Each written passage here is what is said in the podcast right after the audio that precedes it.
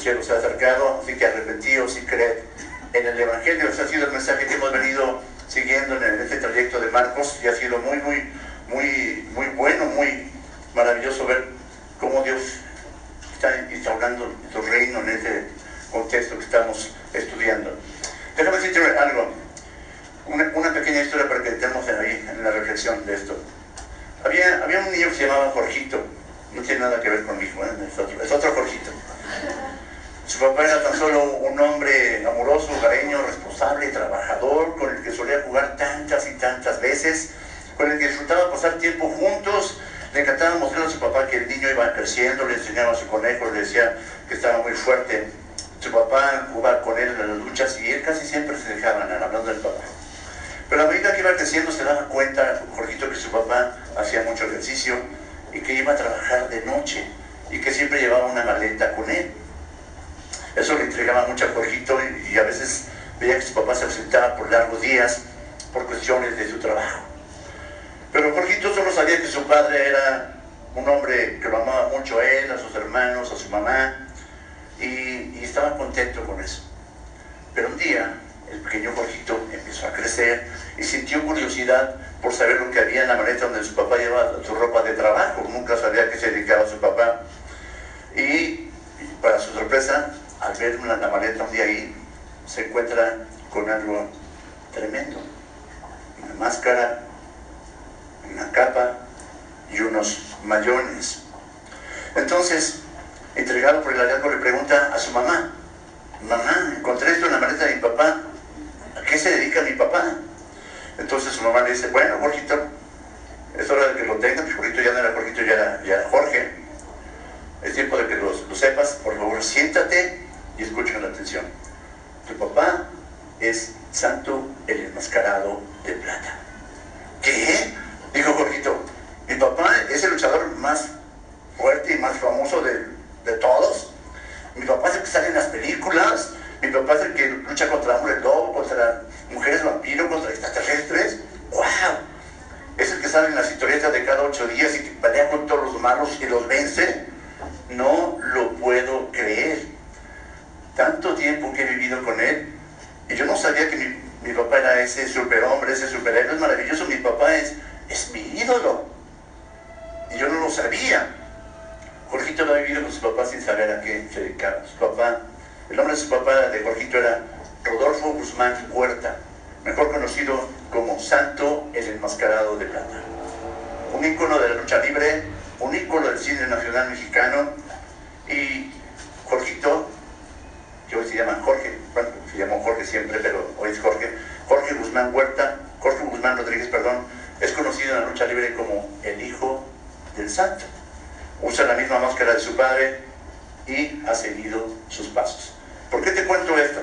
Bueno, porque de la misma manera, pero en el ámbito nacional, en el ámbito internacional, en el ámbito mundial, hay un hombre que ha trascendido todas esas barreras, uno que tiene poder sobre las enfermedades, sobre la naturaleza, sobre los espíritus inmundos, sobre la muerte.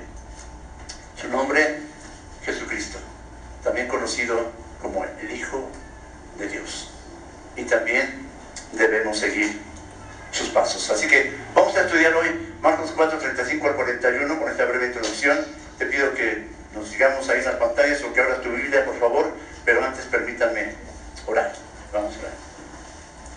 Señor Víctor Padre, cuántas gracias te damos, Señor, por el privilegio que nos concedes de estar hoy aquí. Nos ha dado vida hasta hoy, Señor. Tenemos salud hasta hoy. Podemos desplazarnos y venir por nuestro propio pie en la mayoría de nosotros, Señor. Así que ayúdanos, Señor, a valorar esto. Tú estás en control de todo, Señor. Ayúdanos a, estar en control también de esto, Señor. Que tú seas exaltado, que tu Santo Espíritu y tu palabra hagan estragos en la vida de mis hermanos y en la mía, en la vida de los que lleguen y se congregan, Señor, para que tú seas glorificado, Señor. En Cristo Jesús te lo pedimos y te damos gracias. Amén. Marcos 4, 35 al 41, ahí a leerlo de manera responsiva uno, uno y uno. Yo lo primero y ustedes el segundo, nos contamos todo, por favor, en el último. día, cuando llegó la noche, les dijo, pasemos al otro lado.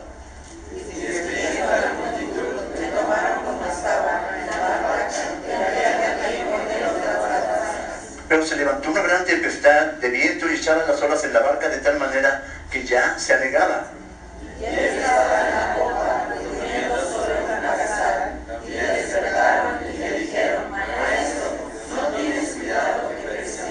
Y levantándose, reprendió al viento y dijo al mar, calla, enmudece, y cesó el viento y se hizo grande bonanza.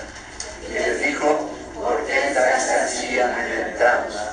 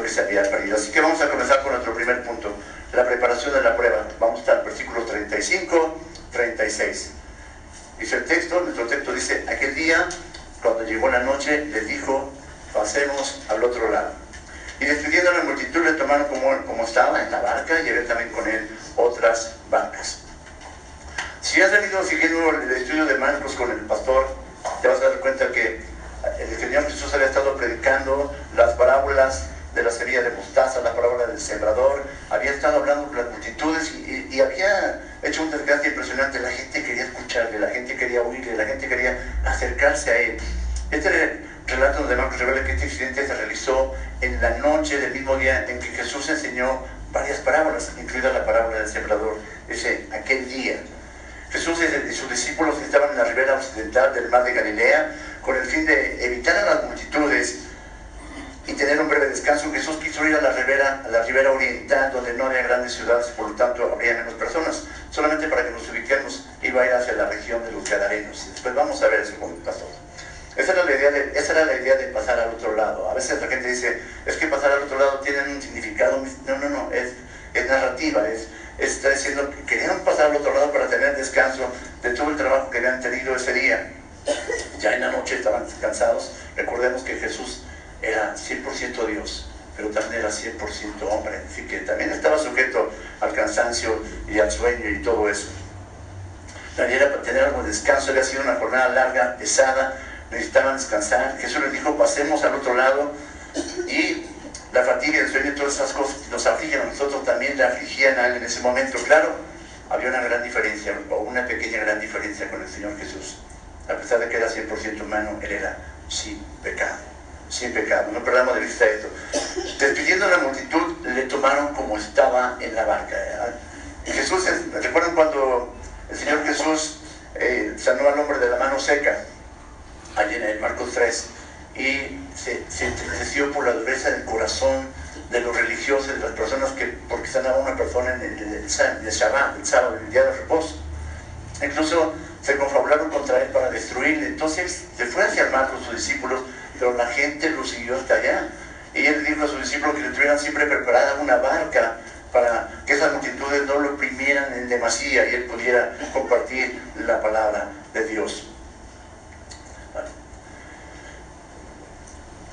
Esto es lo que estaba pasando. La multitud se agolpaba, no dejaba ir a, a, Jesús. Estaban queriendo que él siguiera haciendo milagros, que él siguiera haciendo sanidades, que él siguiera dándoles lo que ellos requerían.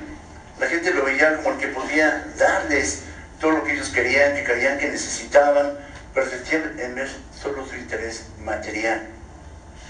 Sin darse cuenta de que estaban dejando de lado lo que era mucho más importante, sobre la proclamación del Evangelio la parte espiritual del mensaje de Cristo, el tiempo se ha cumplido, el reino de Dios se ha acercado. Arrepentidos y creed en el Evangelio. El mensaje de Cristo nunca fue venir a sanar enfermedades, nunca fue venir a, abrir los ojos de los ciegos, nunca fue venir a, sanar al hombre de la noche. Esa no era su misión. Eso lo hizo, digamos, podemos decir como algo adicional para, para dar eh, validez a su ministerio. Pero su mensaje principal es arrepentidos, porque el reino de los cielos se ha acercado. Recordemos que el Señor Jesús, desde, Dios, desde siempre ha querido instalar su reino en la tierra, lo intentó con Adán, Adán falló.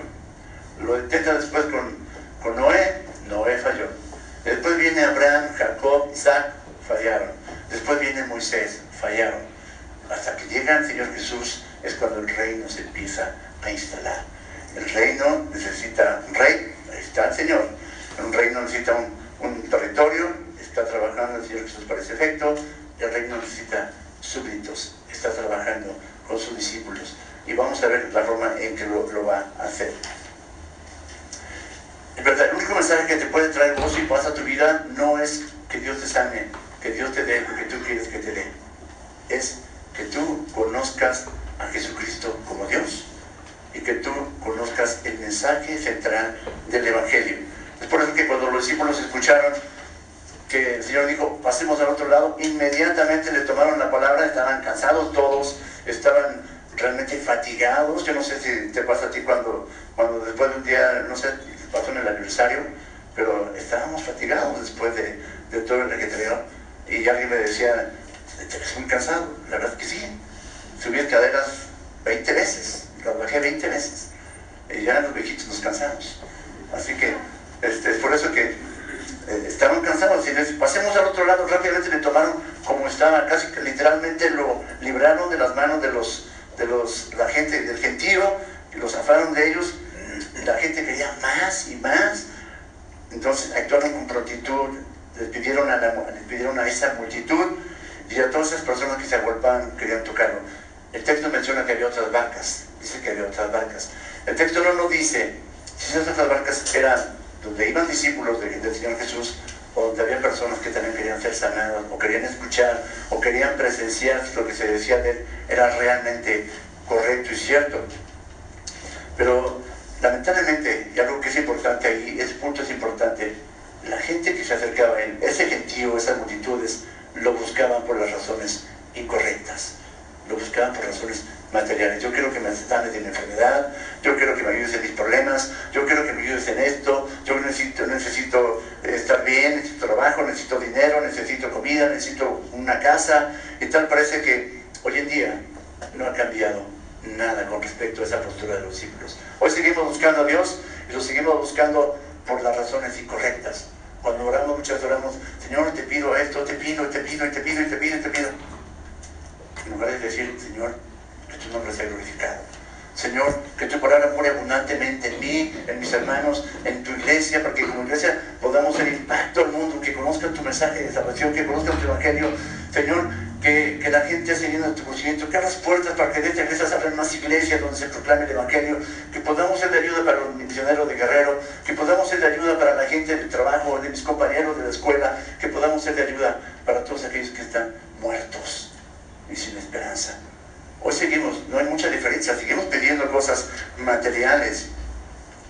Nuestros problemas financieros, nuestros problemas conyugales, la relación con nuestros hijos, los problemas en el trabajo, en la escuela, con la novia, con el novio, problemas con los vecinos, con la nuera, con el yerno, con la suegra, hasta problemas con nuestras mascotas.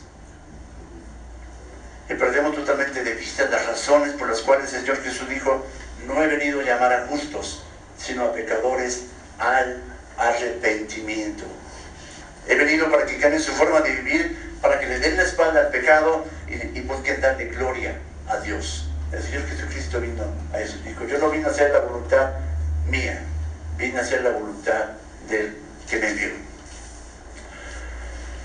Los hombres realmente somos complejos. Ese gentío se, se agolpaba alrededor de Jesús para pedirle cosas materiales, pasajeras, sin darse cuenta de que estaban ante la presencia del Cristo Todopoderoso, el único que les podía dar las cosas eternas.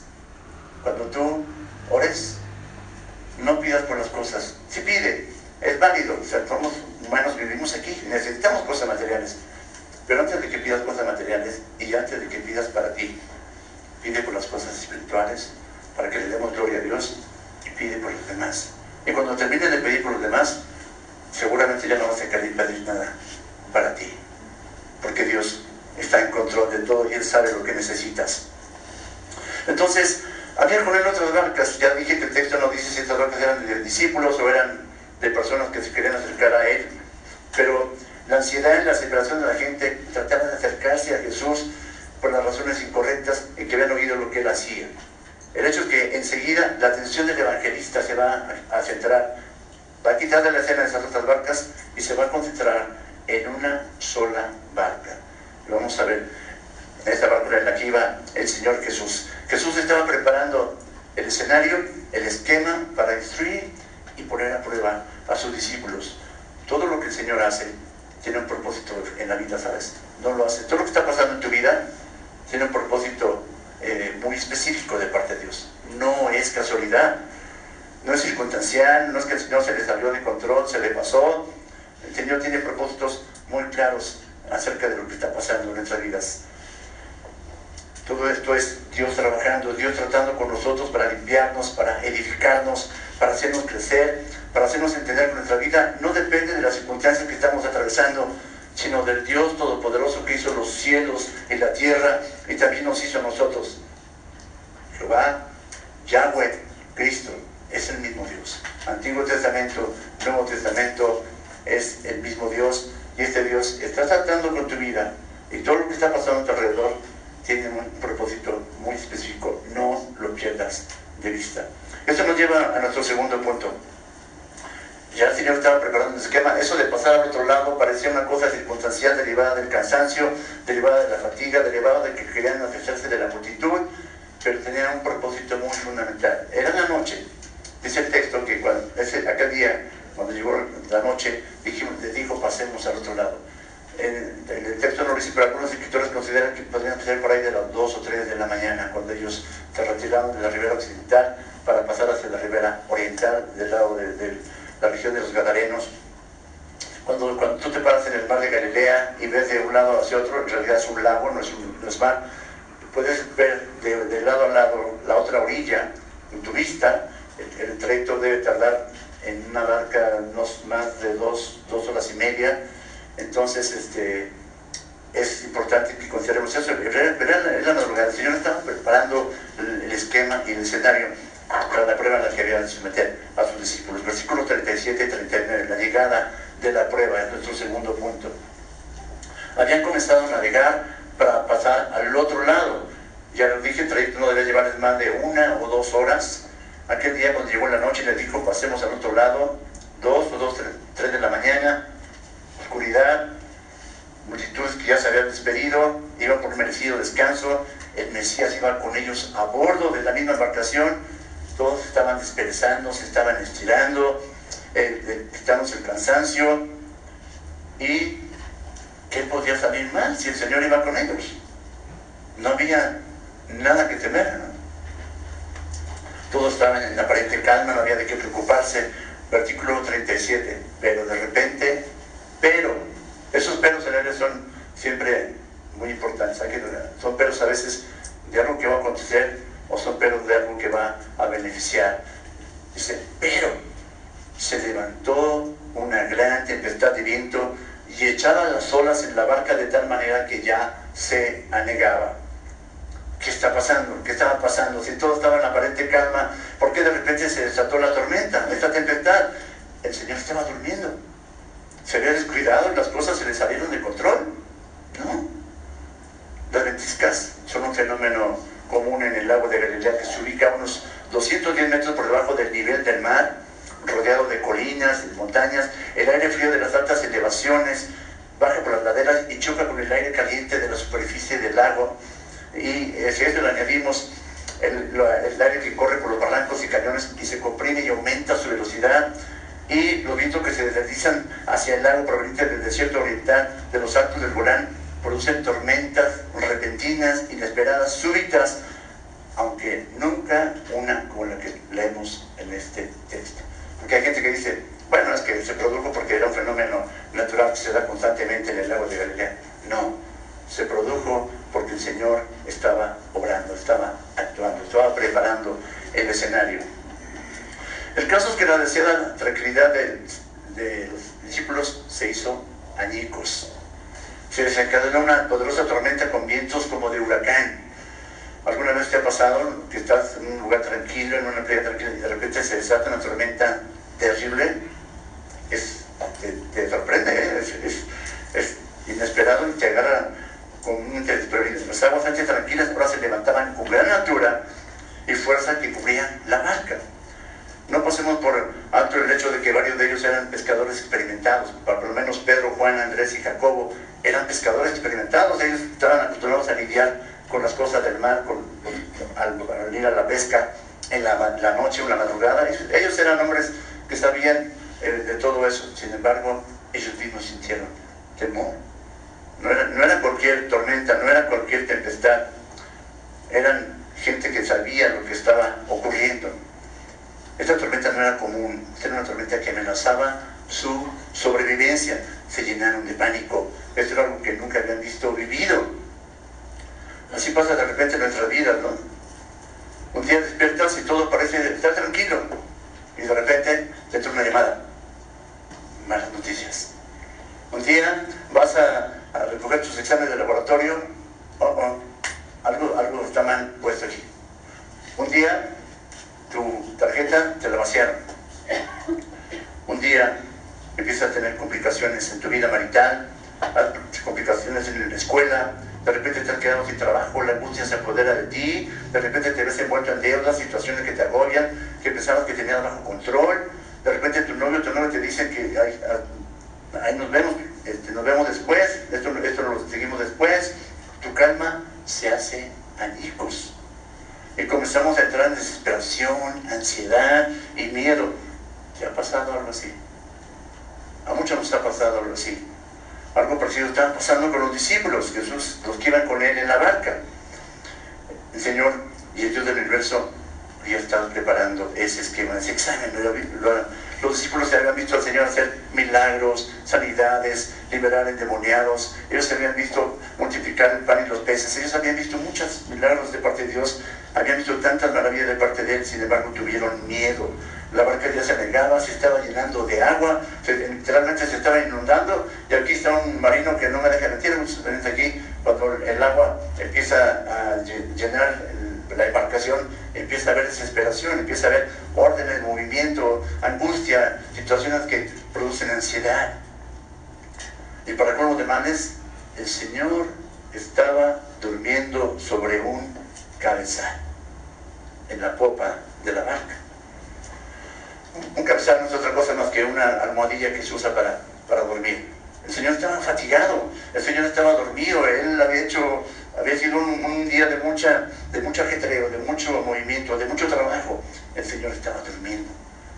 No era casualidad que Él estuviera durmiendo, Él estaba, él, estaba, preparado el esquema y eso, esto era parte de, de la prueba. Estaban en peligro y riesgo de perder la vida pregunta es, ¿qué habríamos hecho nosotros? ¿Qué hacemos hoy cuando una situación inesperada se presenta en tu vida, en mi vida? El Señor siempre tiene todo bajo control, aunque no lo parezca.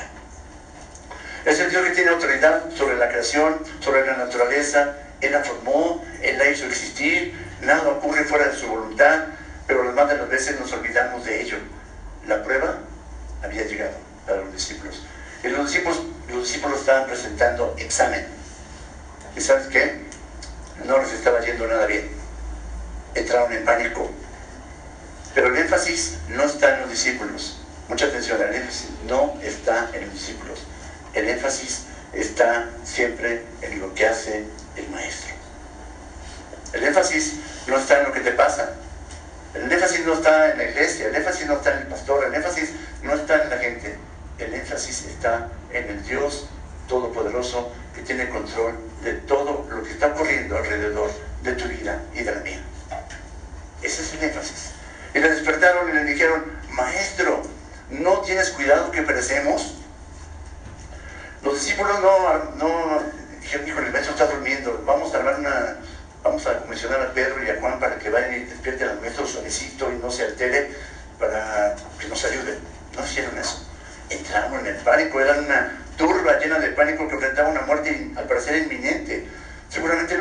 llamaron, sacudieron para que despertara. Era su única esperanza. Cuando ustedes, alguien, te aferras ahí, Señor, ¿no tienes cuidado que perecemos? No había mucho tiempo. ¿Podría el hacedor de milagros y sanidades librarlo del poder del huracán y ese tsunami en el que estaban atrapados ante su incapacidad para salvarse a sí mismos? Acudieron y esperaron al único que podía salvarlos, Jesucristo. Era el único. Los discípulos, los discípulos no, no pudieron ni a Pedro ni a Juan. Pedro, tú hazte cargo de la situación. Juan, tú entrale, Jacobo o Andrés. No. Acudieron a aquel a quien habían identificado como el Mesías, como el Maestro, pero al que les faltaba conocer como el Señor. Nosotros conocemos a Dios de, de alguna forma. Todos los que estamos aquí, la mayoría creo, conocemos a Dios. Pero la cosa es, ¿cómo lo conoces? Mucha gente quiere que Dios sea solamente su Salvador, pero no quiere nada con Él como Señor. Mucha gente quiere que sea su proveedor, pero no quiere rendirle gloria como el Rey. Mucha gente quiere que sea el, el que le resuelva todas sus angustias y necesidades, pero no quieren dedicarle tiempo a Él. ¿Cómo conocemos al Señor? ¿Cómo conocían los discípulos al Señor? Ellos dijeron al principio, hemos hallado al Mesías, le dijo Andrés a su hermano Pedro. Le dijeron a Natanael lo mismo. Le decían maestro. Acaban de decirle maestro, maestro, ¿no tienes, no tienes eh, preocupación que perecemos? Pero les faltaba conocerlo como al Señor. ¿Tú conoces a Dios como al Señor? ¿Conoces a Cristo como tu Señor? Y si es tu Señor, ¿por qué tu vida no está sometida a Él totalmente? Esa es la pregunta.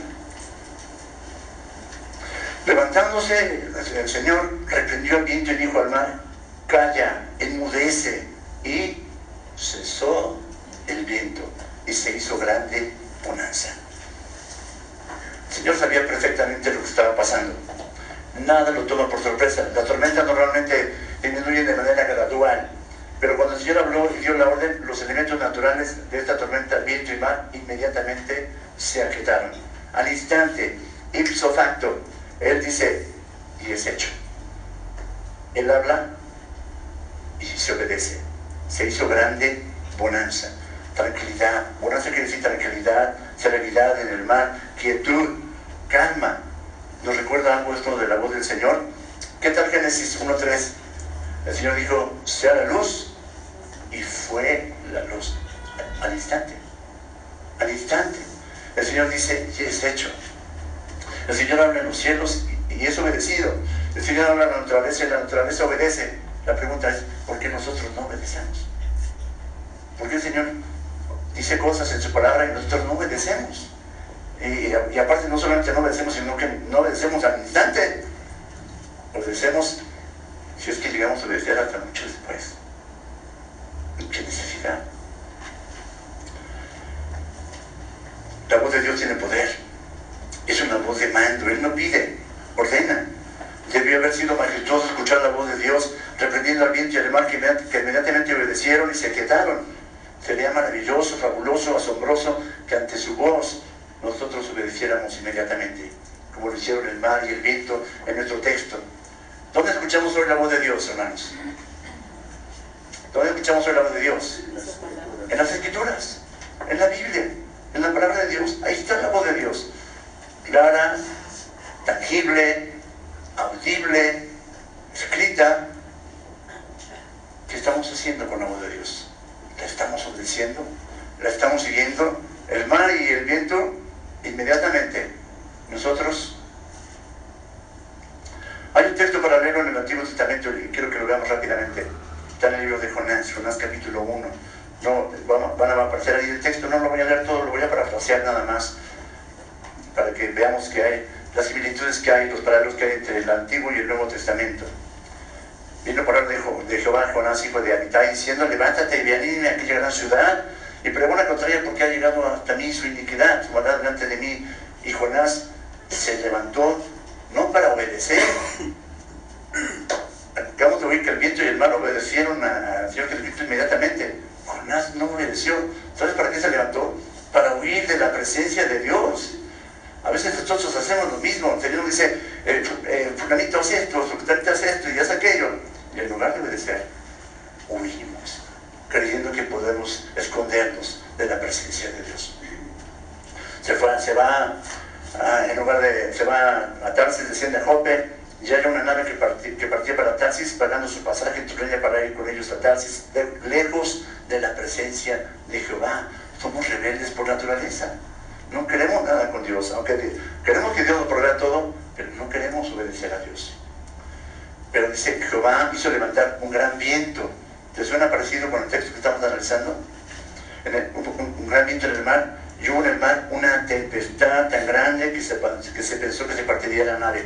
¿Te suena parecido a lo que estamos estudiando ahorita? Es un texto para leer. Los marineros tuvieron miedo, igual que los discípulos. Cada uno clamaba a su Dios y echaron las manos en seres que en la nave y el patrón de la nave se da cuenta de que Jonás está durmiendo. ¿Hay alguien durmiendo en el texto que estamos analizando? Aquí también había un dormilón, se llamaba Jonás. Se fue hasta lo profundo del barco pensando que se iba a poder escapar de, la orden que Dios le había dado. Entonces le dijeron ellos, eh, ¿por qué está pasando esto? Queremos saber la causa por la cual salió este mal. Dijeron suertes y la suerte cayó sobre Jonás. Le dijeron, por declararnos ahora por qué nos ha salido este mal, qué oficio tienes, de dónde vienes, cuál es tu tierra y de qué pueblo eres. Él es, yo soy hebreo, temo a Jehová. Jesús era de qué nación? ¿De dónde era el Señor Jesús? Era hebreo. Era hebreo. Temo Jehová, Dios de los cielos, que hizo el mar y la tierra. Aquí está el nombre de Dios, Jehová, es el mismo Jesús del Nuevo Testamento. Aquellos hombres temieron sobremanera y dijeron, se daban cuenta de la situación que estaba pasando.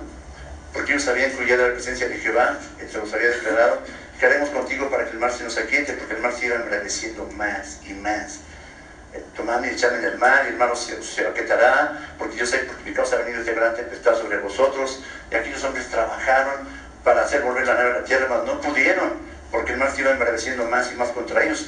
El texto que estamos estudiando no lo dice, el texto no lo menciona, pero seguramente los hombres discípulos de Jesús, antes de despertar a Jesús, intentaron eh, de alguna manera mover la barca y hacer de manera diferente para que, para que no se siguiera llenando de agua. No pudieron, la verdad es que no pudieron. Tomaron a Jonás, lo echan al mar y el mar se aquieta de su furor. Se hizo grande bonanza. Y temieron aquellos hombres a Jehová con gran temor que ofrecieron sacrificio a Jehová e hicieron votos. Pero Jehová, Jehová había preparado un gran pez que tragase Jonás y estuvo Jonás en el vientre del pez tres días y tres noches. Mucha gente piensa que el Antiguo Testamento y el Nuevo Testamento no están interconectados, no, están vinculados. Aquí vemos perfectamente que, hay un gran paralelo y una gran similitud en todo esto. Alguien llevaba un mensaje, Jonás, Cristo. Una embarcación, se desata una gran tormenta, peligro de muerte.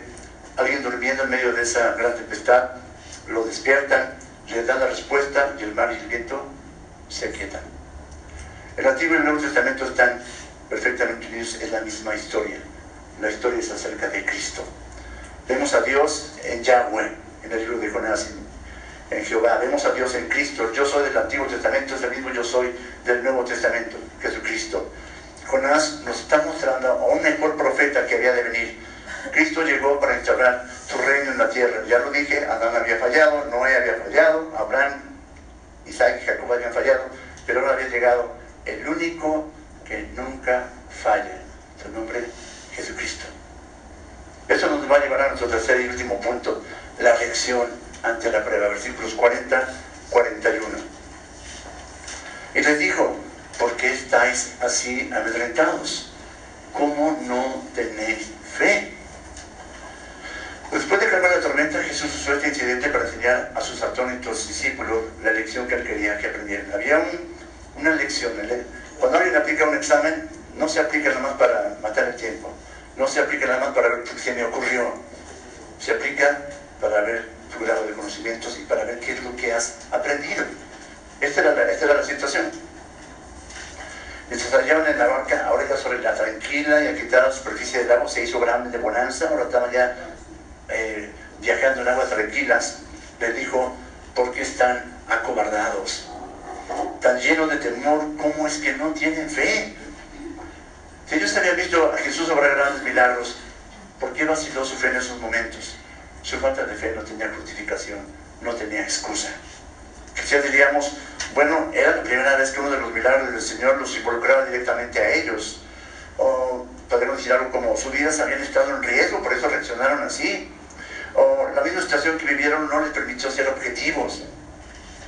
Pero pese a todo lo que pudiéramos argumentar, ellos no tenían excusa, habían fallado en la prueba. Se trataba de un asunto de fe. Se trataba de un asunto de confianza en Dios. Este texto es un texto acerca de la verdadera fe en Él. ¿Creemos firmemente en el Dios que tiene autoridad sobre la creación o no lo creemos? Tenemos que creer en aquel que es capaz de sostener una vida hasta hoy. Tenemos que creer, que creer en aquel que nos ha guardado hasta hoy. ¿Han pasado pruebas en tu vida? Seguramente que sí. ¿Ha habido situaciones complicadas en tu vida? Seguramente que sí. En la vida de todos los que estamos aquí, seguro. La pregunta es, ¿Dios te dejó en algún momento? No. La respuesta es no. La prueba es que estamos aquí. Estábamos perdidos en el mundo. Estábamos sin esperanza. Estábamos sin la más mínima oportunidad de poder acceder al Padre. Pero Él le plació entregar su vida, su cuerpo, su sangre en esa cruz de vergüenza por ti y por mí. Por todos los que habían de creer en Él y por todos los que tendrían, van a creer en Él sin ningún mérito de nuestra parte. ¿Creemos en ese Dios o no creemos? Ese es el cuid del asunto. Los discípulos habían fallado, pero no, no, no debemos creer que nosotros no hemos fallado. Nosotros constantemente le fallamos a Dios. No debemos poner nuestra confianza en las cosas materiales.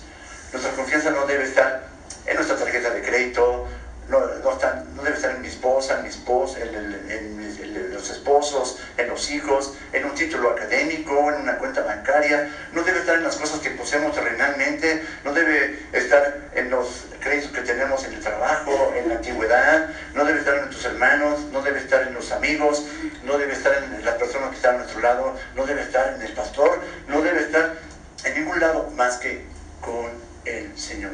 Nuestra confianza debe estar plena, total y absolutamente con el Dios que tiene autoridad sobre la creación, sobre la naturaleza, el Dios a cuya voz la tierra tiembla y no solo eso, le obedece. Nuestra confianza debe estar en aquel que fue capaz de dar su vida y su sangre por mis pecados.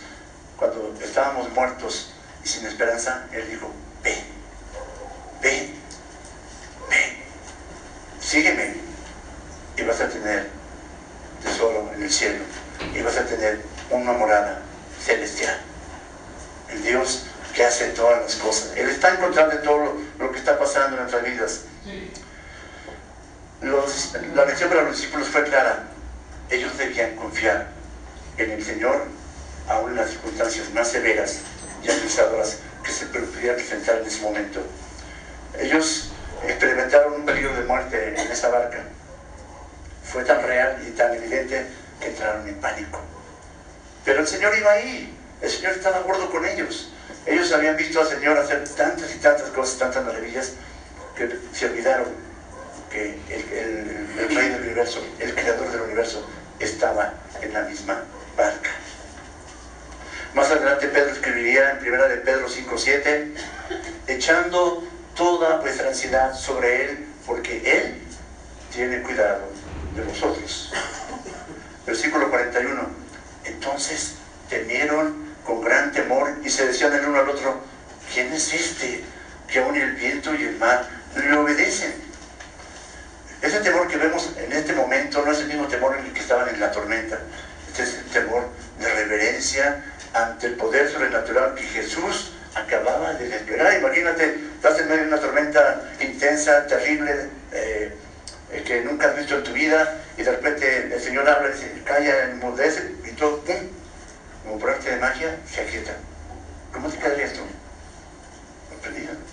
Hay gente que de repente dice, pero si el hermano tenía cáncer en su garganta, le habían dicho que lo iban a radiar, que no se iba a escapar, que, no que el médico tenía 25 años en esta institución y que nunca había visto un milagro. ¿Y que crees? Un día el Señor dijo, cero cáncer, más revisión. ¿Qué entiendes? Se fue. El Señor puede, puede hacer cesar las cosas el momento que Él quiera. Si decíamos que es un temor de reverencia, un, poder, Jesús acaba de explicar su poder como el Señor de la creación. Como dice MacArthur y lo cito, la única cosa más aterradora que tener una gran tormenta alrededor del bote era tener a Dios dentro del mismo bote. Es, interesante esto, o sea, la única cosa más aterradora que tener una gran tormenta alrededor del bote era tener a Dios dentro del mismo bote. Dice la, la palabra de Dios, no tengas temor del que puede destruir el cuerpo, ten temor de aquel que puede destruir el cuerpo y el alma